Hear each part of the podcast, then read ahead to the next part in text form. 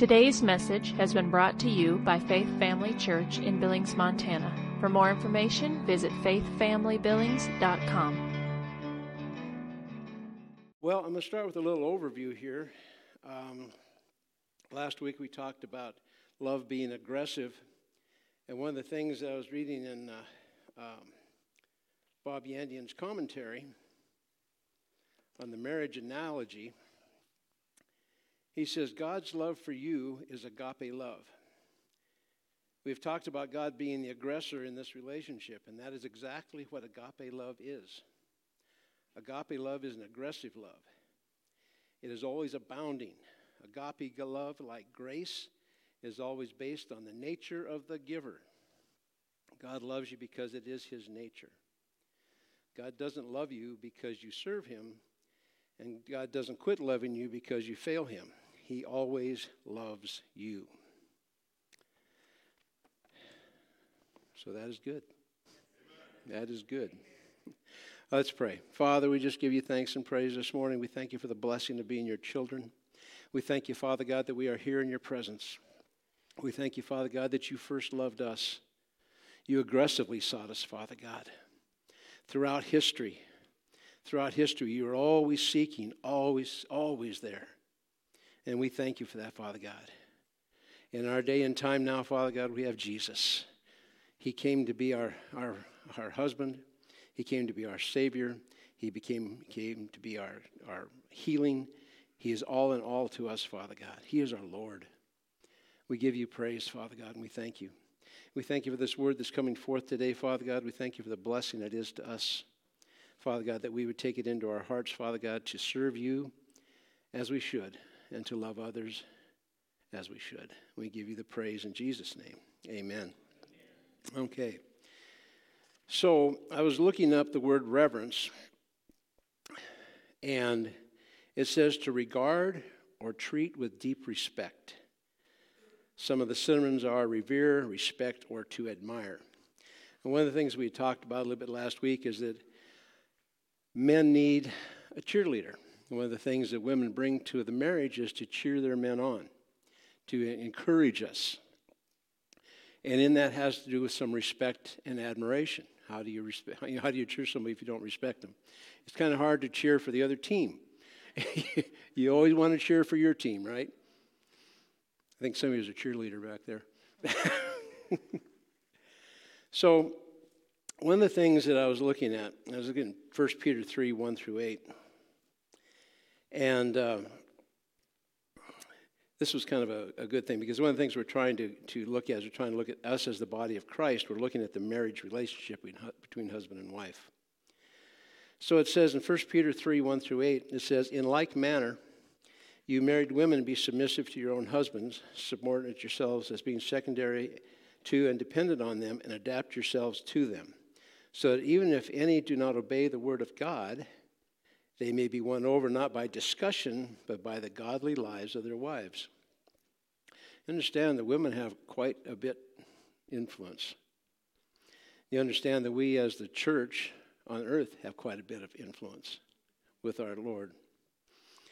When they observe the pure and modest way in which you conduct yourselves together with your reverence for your husband, you are to feel for him all that reverence includes to respect, defer to, revere him, to honor, esteem, appreciate, prize, and in the human sense, to adore him. That is to admire, praise, be devoted to, deeply love, and enjoy your husband. Let not yours be the, merely the external adorning with elaborate interweaving and knotting of the hair, the wearing of jewelry, or changes of clothes. Let it be that inward adorning and beauty of the hidden person of the heart with the incorruptible and unfading charm of a gentle and peaceful spirit, which is not anxious or wrought up, but is very precious in the sight of God. For it was thus that the pious women of old, who hoped in God, were accustomed to beautify themselves and submit to, submissive to their husbands, adapting themselves to them as secondary and dependent upon them. It was thus that Sarah obeyed Abraham, following his guidance and acknowledged his headship by calling him Lord. And you are now her true daughters if you do right, and let nothing terrify you, not giving away the hysterical fears or letting anxieties that nerve you. Now, there's a lot in there, And I was looking at that. You know, a lot of guys really like to read that and say, honey. But one of the things that's really interesting about this is that if we consider ourselves the bride of Christ, that's what we're supposed to be doing. We're supposed to not just get dressed up for church on Sunday. We're not supposed to just look good. We're not supposed to be just put on a show. We are to honor our husband. Now, guys don't often understand this idea because we, we've been brought up to be the man of the house. But as the bride of Christ, as the church, our job is to show the world that Christ is a loving husband and that he died for his bride, the church, and that he is ever, ever aggressively seeking us and working for us. And we need to be in that place of being submitted. You know, have you ever done this? You know, you just kind of, well, this, this is kind of a weird thing. You know, we have these Christianese, we have these catchphrases that we use. You know, oh, praise the Lord, you know. And we get these, these things out there just to kind of show how we are. That's kind of that adorning that we put on ourselves. Oh, praise the Lord, I'm a Christian. But the thing is, most people, if they watch your actions, if they watch what you do, they understand what you're saying. Yeah, you really are a Christian. because words aren't enough. There has to be action into the words. That's why the thing about in here where it talks about being submissive to your husbands, how submissive are we to Christ? I had to look at this one day. How submissive am I to Christ? Am I ever seeking Him for His direction? Am I ever seeking Him for what is best for His church? Am I ever seeking that Holy Spirit to give me wisdom? Or am I just going along on my own little path? Now, when, after Brenna passed away, there was, there was a time there uh, where I did kind of go off on my own little path because, you know, of course, you, you, you have the, the sense of loss and you have all that that you're dealing with. And it sometimes it felt like, like maybe the, Jesus wasn't really answering to me, but then I got to realize I wasn't really listening. I was dealing with my own pain. And I wasn't letting the one who could heal me heal me. I wasn't submitting to him. I was going to get through this. I mean, most, most guys are brought up to grit your teeth and get through it, right? You know, if you're in the military, you're taught to just bear down and go do. If you're, if you're brought up by a, a good, strong father, he teaches you to do. He teaches you to do. I know uh, Thanksgiving one time we had our family together and uh, we went around and says, well, what are you thankful for? And I was thinking about my mom and dad as they were talking and just, what am I thankful for? the thing that came to me, I was, I was thankful that they taught me to work. And, you know, I just, it was kind of a sad thing. I, I couldn't think of much else, but he taught me to work. I learned from them to work. And so, as a guy, that's what I did. I work. When I had the job, uh, whatever job I've had, I, I stayed late, got early, put, skipped lunches when I was at the refinery. I grabbed every stinking bit of overtime I could because that's what you do, right? That's what you're trained to do. Thing is that we as men are not often trained to be submissive. And that's something that is, you know, that's kind of hard to take because no, I'm not to be submitted. I'm supposed to be the man of the house. I'm supposed to be that position that I take. But no, we're supposed to be submissive. We're supposed to be submissive unto the Father. We're supposed to be submissive unto our husband, Jesus. And he talks to us by his Holy Spirit. And he gives us wisdom and understanding that we understand. If we take that and we apply it, we can honor him.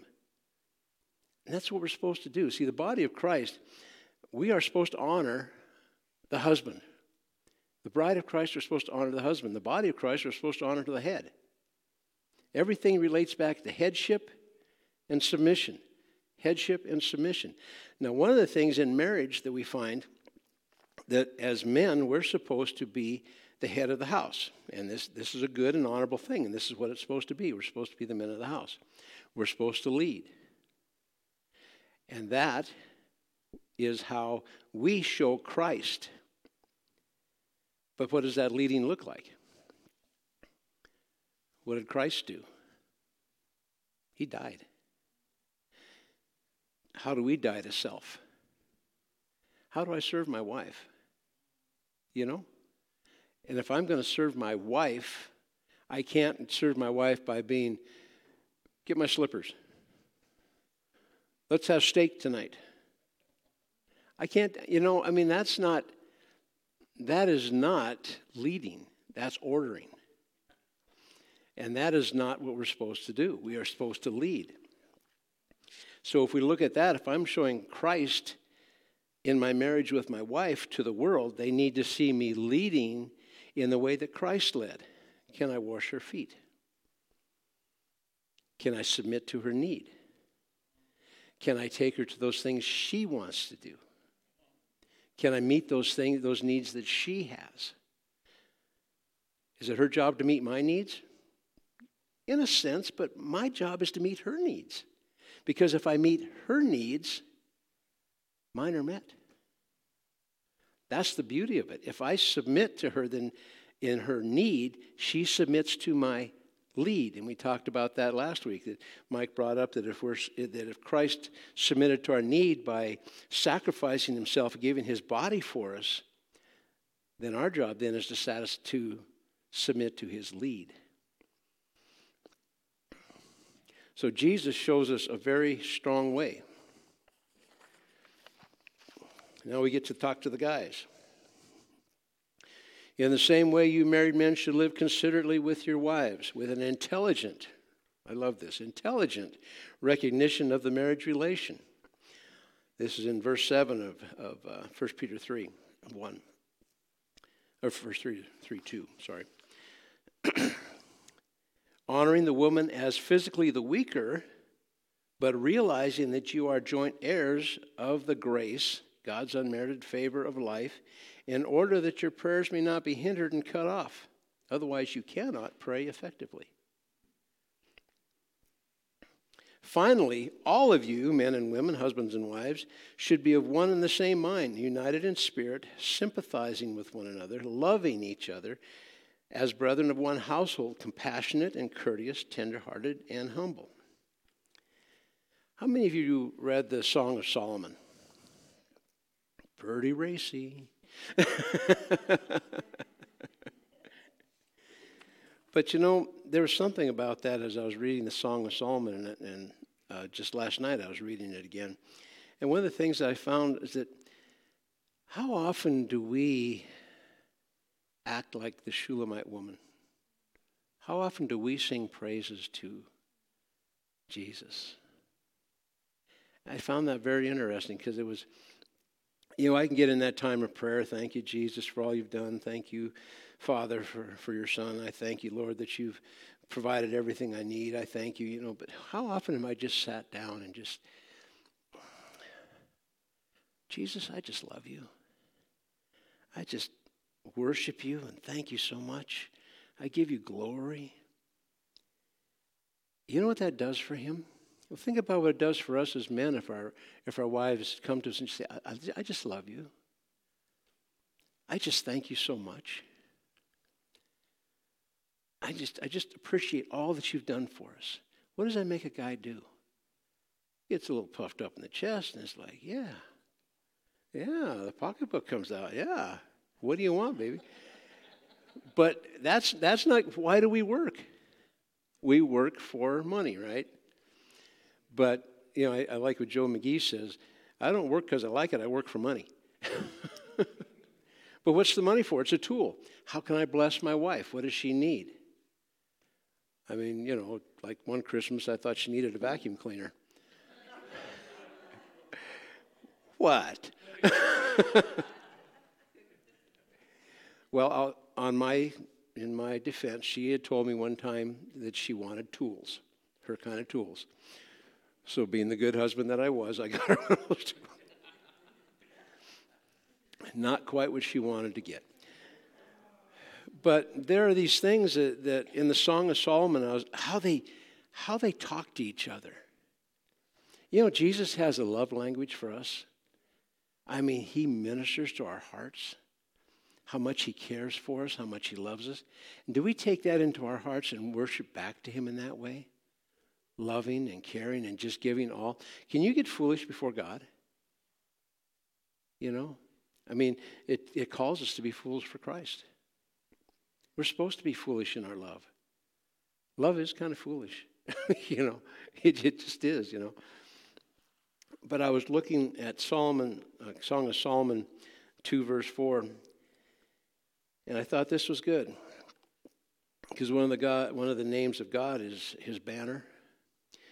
Well, he says, He brought me to the banqueting house, and his banner over me was love.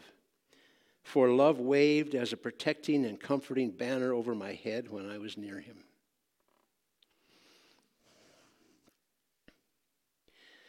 So you'll see I got some things highlighted in yellow, yellow here somewhere. Those aren't for my wife, those are for me.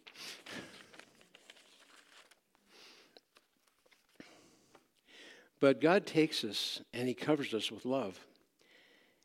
And I'm, I don't know, most, most guys, at least I know in my life, I was, my dad never really showed me what it was like to tell his wife he loved her.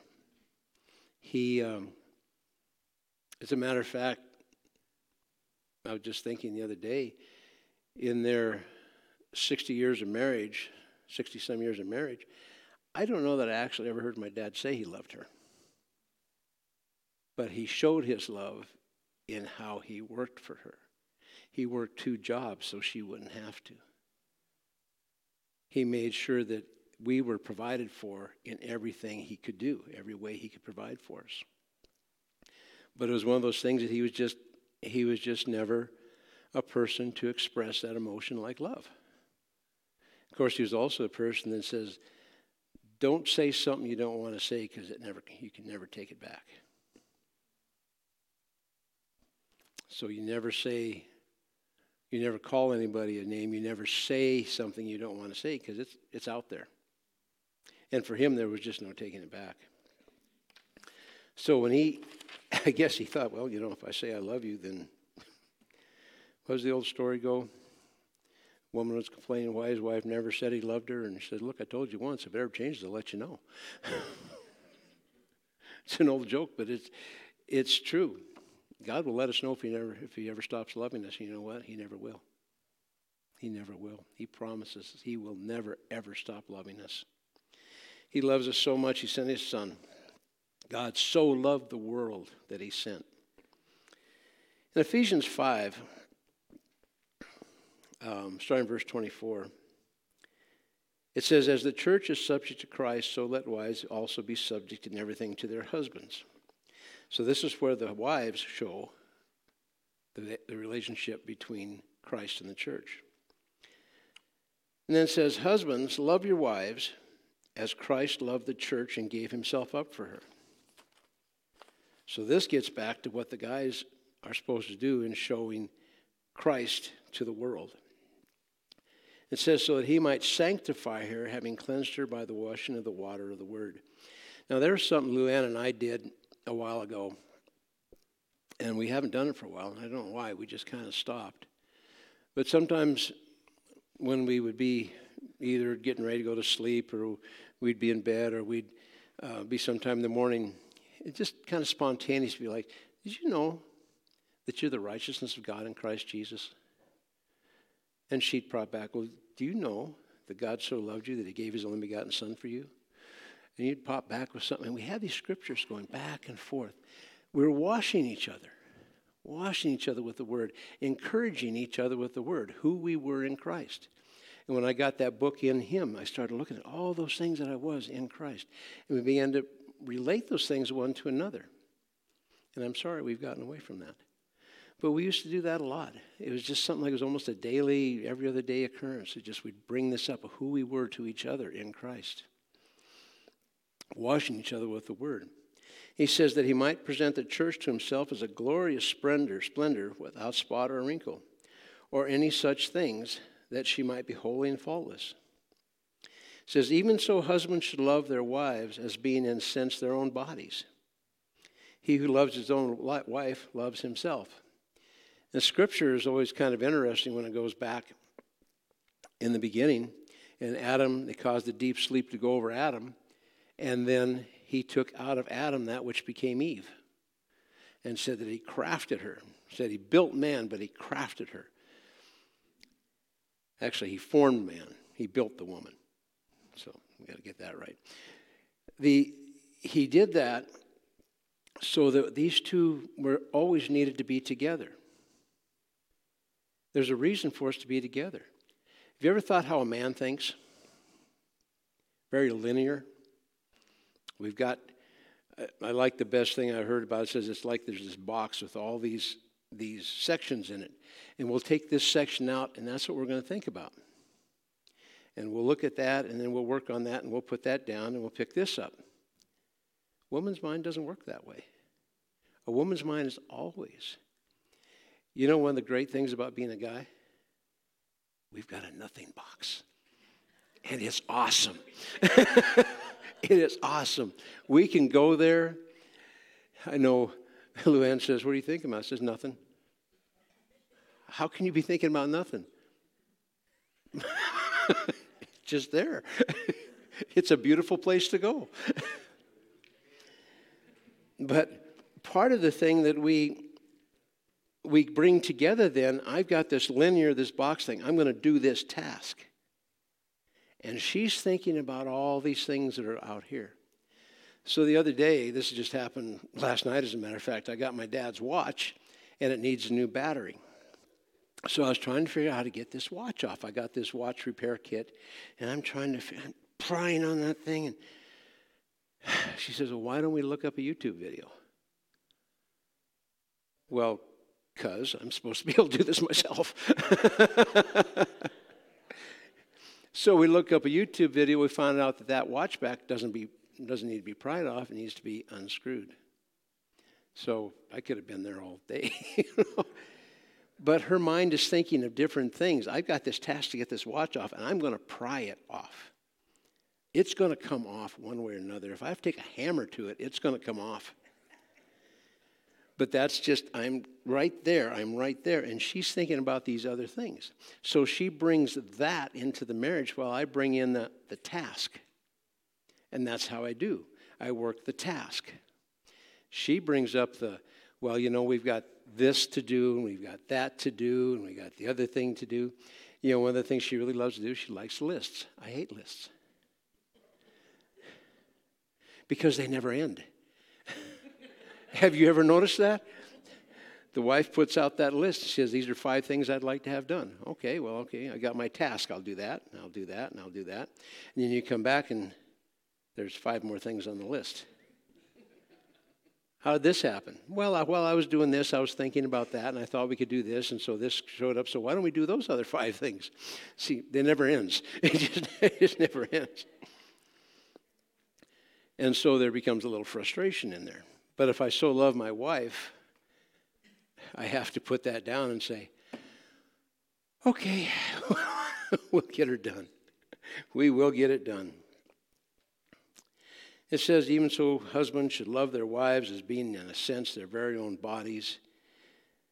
He who loves his own wife loves himself. Do you know, have you ever thought how that works if you get in that? I mean, I know none of you have ever been in that place where you've been at odds with your wife or your husband. Never happened. It has happened to us. And you know, it, it's that conflict, right? That conflict of ideas or that conflict of something that happened, and it gets that. But if I love my own flesh, why would I want to argue with my own flesh? Why would I want to call my own flesh, you know, I never, I never called her names, but I mean, why would I want to put it in that place where I'm beating her down?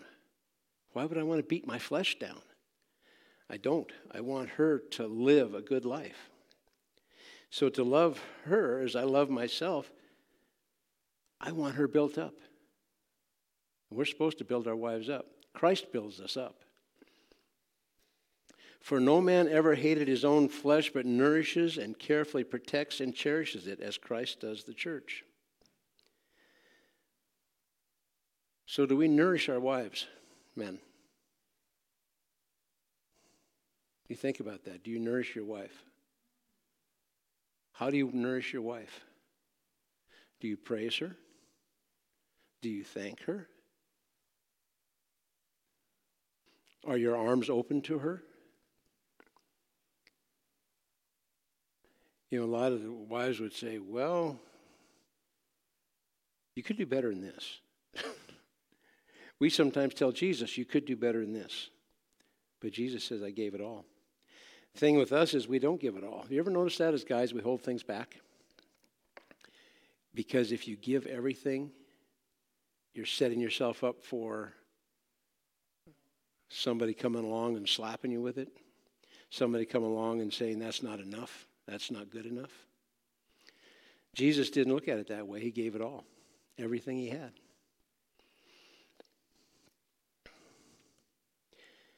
Because we are members and parts of his body. this, this was kind of an interesting. There's many, there's, when you look back through Scripture, you've, you've got God looking at the Jews as a bride, He's looking at them as children, He's looking at them as part of His body. Christ comes. We look at Him as Christ the Son. We look at Him as being the body, and we look at Him as being the husband. We are the body, we are the bride. We are members and parts of his body. All of us are members and parts of his body. One of the things I found that was interesting is that, is that men and women are in the spirit are totally equal before God.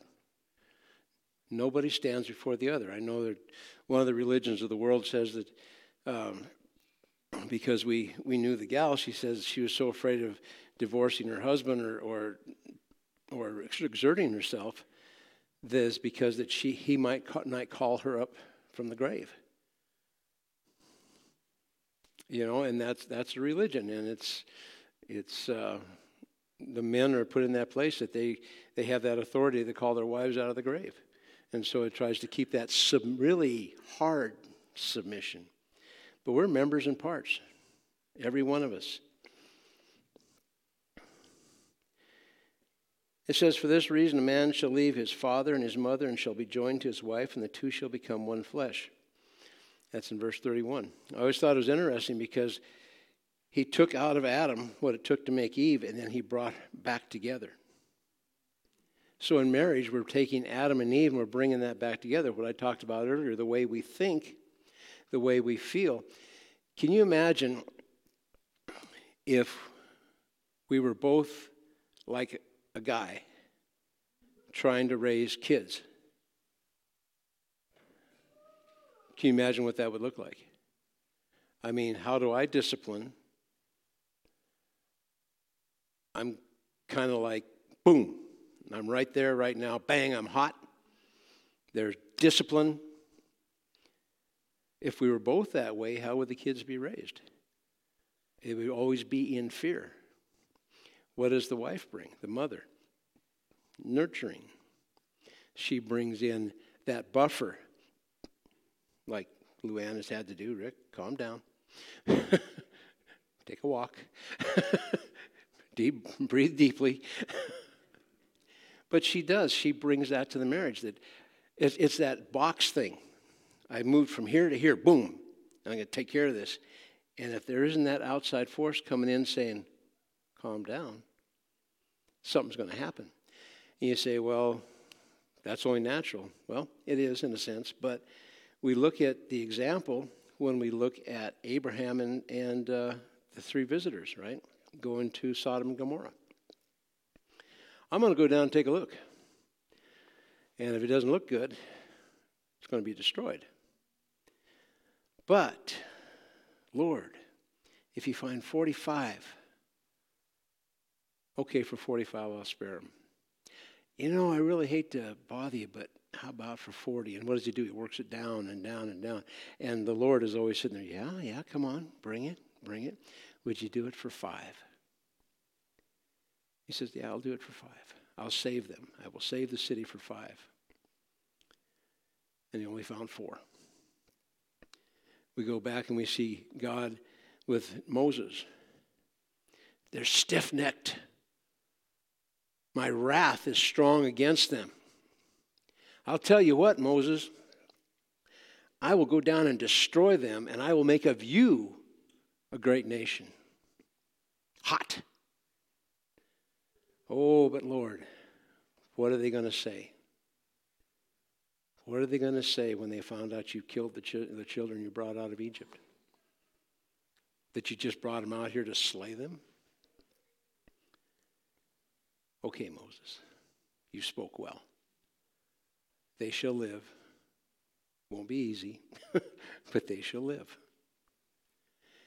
Because the woman, and in this sense, God looked at Israel as his bride, the woman spoke to the man with comfort and entreaty and patience and love, and God responded to that and pulled back his wrath as much as he could. We see in Sodom and Gomorrah, he kept his word. If there had been five people there, Sodom and Gomorrah had been saved. There was only four. For the children of Israel, he pulled back and they went on into the promised land. You ever notice that Israel, so God's leading them and he, he tells them when they go into the promised land, he says, Look, you go in there and you, you consume the land, you take it because I gave it to you do not make league with any of the people in there. And they went in there and they conquered and they conquered and they conquered. And then the Gadites came up and they said, Oh, we're just a weak, weak people.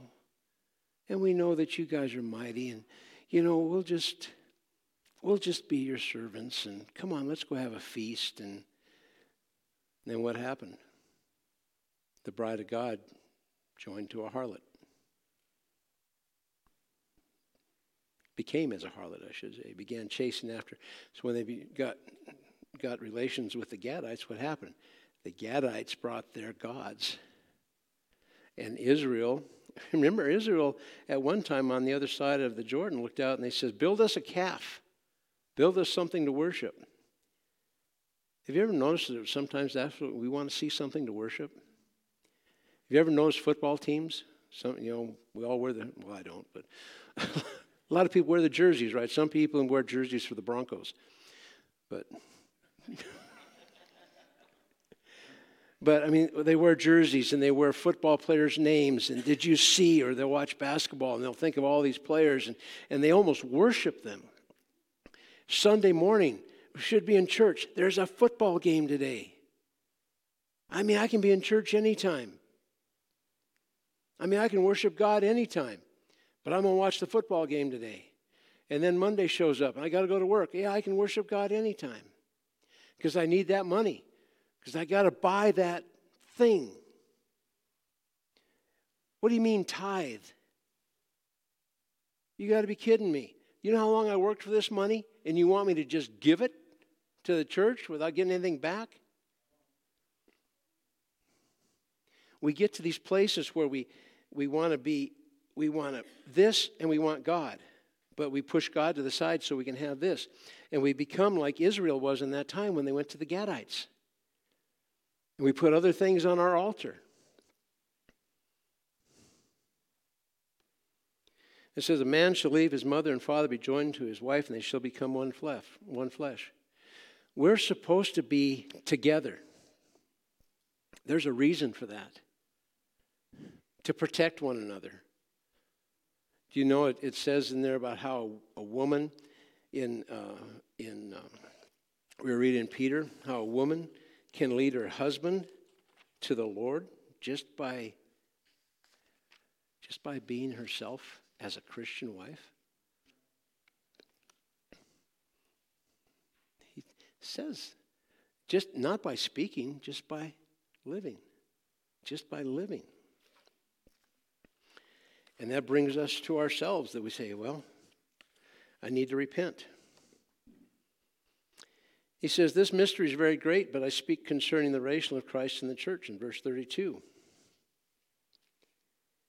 He says, However, let each man of you, without exception, love his wife as being, in a sense, his very own self.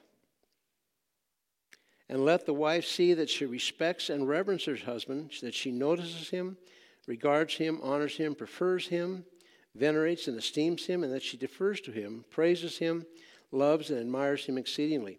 One of the things that I found interesting is that men have to be taught to love, women have to, taught, have to be taught to respect. Because there's that di- difference of nurturing, loving, and earning respect. So they nurture and they love, guys earn respect. How do I earn respect? Okay, I do a good job. I, I provide for my family. Um, I'm here at church every Sunday. You respect me for that. Don't. But no, we do things for respect, and people respect us for the things that we do. But love doesn't have so much to do with what you do. Love is, I mean, when it says that God so loved the world that he gave his only begotten Son, he wasn't looking for what they did, he just gave. We as men have to learn to give that kind of love. But in that, how do we, as, as the bride of Christ, how do we, I have to look at this in my own life, how do I notice him? How do I regard him? How do I honor him? How do I prefer him? How do I venerate him? How do I esteem him? How do I defer to him? Rick, I need you to do well, God, you know, that'll kind of get in my way of my plans today. Yeah, but Rick, I really need you to do this. Tell you what, I'll do it after. No, that's not what I said. I need this done now. Okay, Lord. I mean, sometimes it's been like that. Okay, Lord. But we're supposed to be, yes, Lord. I will defer to you. And when I defer to you, I will praise you because I know you're taking me to a place of, that is good for me. It's a right place, it's a good place. And how do I admire him? I got to thinking that, you know, within my marriage relationships, one of the things that I can admire him is how I love my wife. How do I care for her?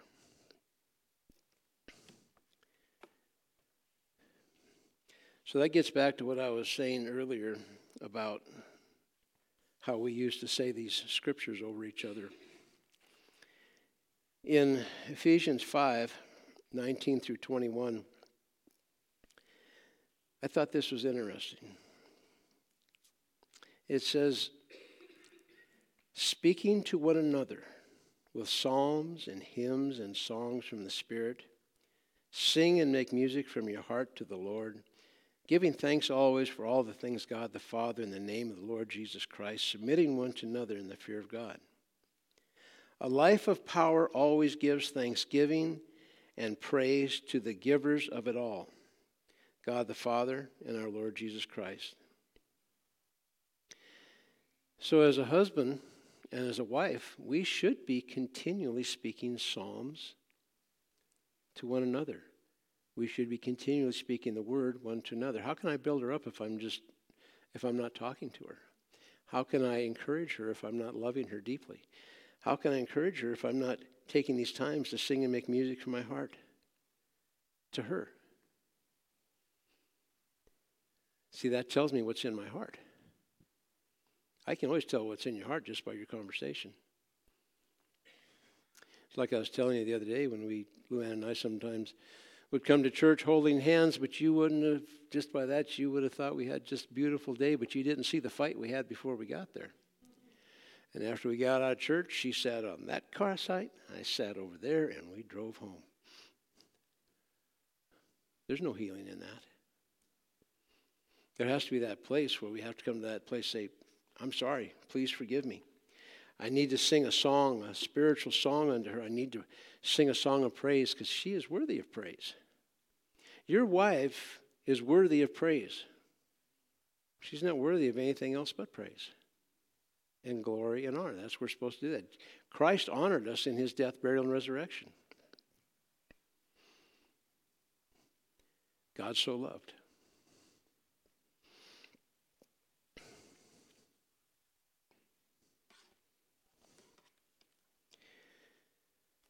It says in 5, verse 13, it says, Ephesians 5, verse 13, that when anything is exposed and removed by the light, reproved by the light, is made visible and clear, and everything is visible and clear, there is light. And the word I wrote in there is transparent. Transparency is so important in a relationship.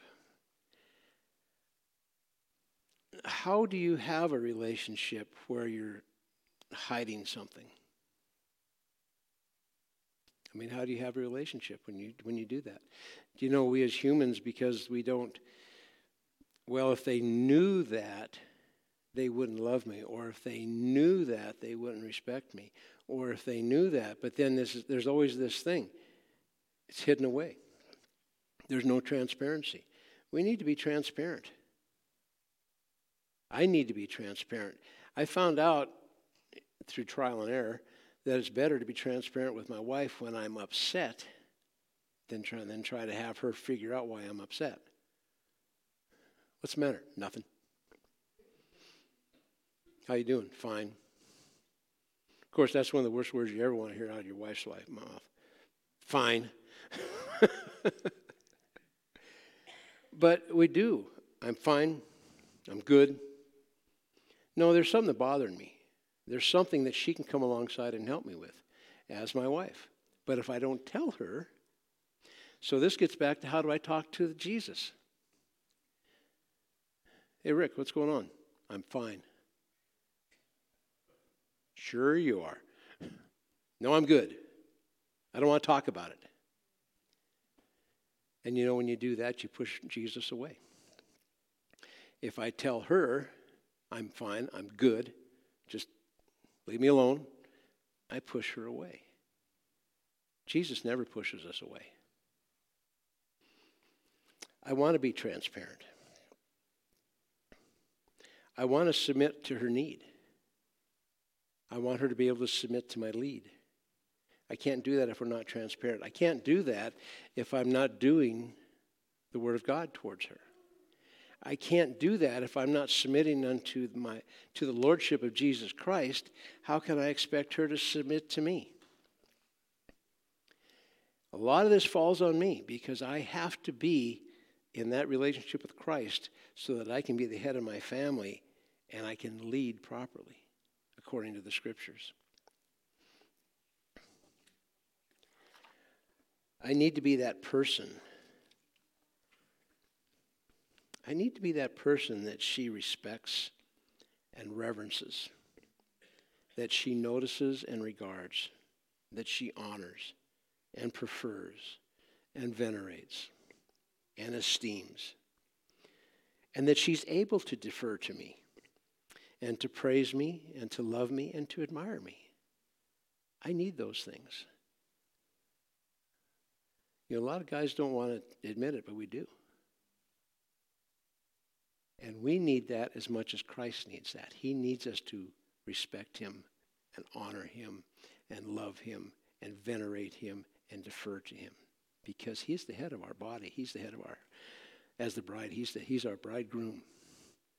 He's the lover of our souls. He is the Shulamite. He is the person, he is Solomon. He is the one who is seeking the Shulamite woman. And that love in the Song of Solomon, all that that's going on there. You see all those praises in that flowery language. It's all about love. It's all about love. They're seeking, loving, caring. We want to be that way. We want to be what God has called us to be. We want us to be the body of Christ here on earth. We also want to be the bride. In our marriages, we need to show Christ and the church in our marriages. People need to see that. They need to see that because that's part of our witness as husband and wife. Thank you for taking the time to listen today. If you would like more information about Faith Family Church, including service times and location, visit faithfamilybillings.com.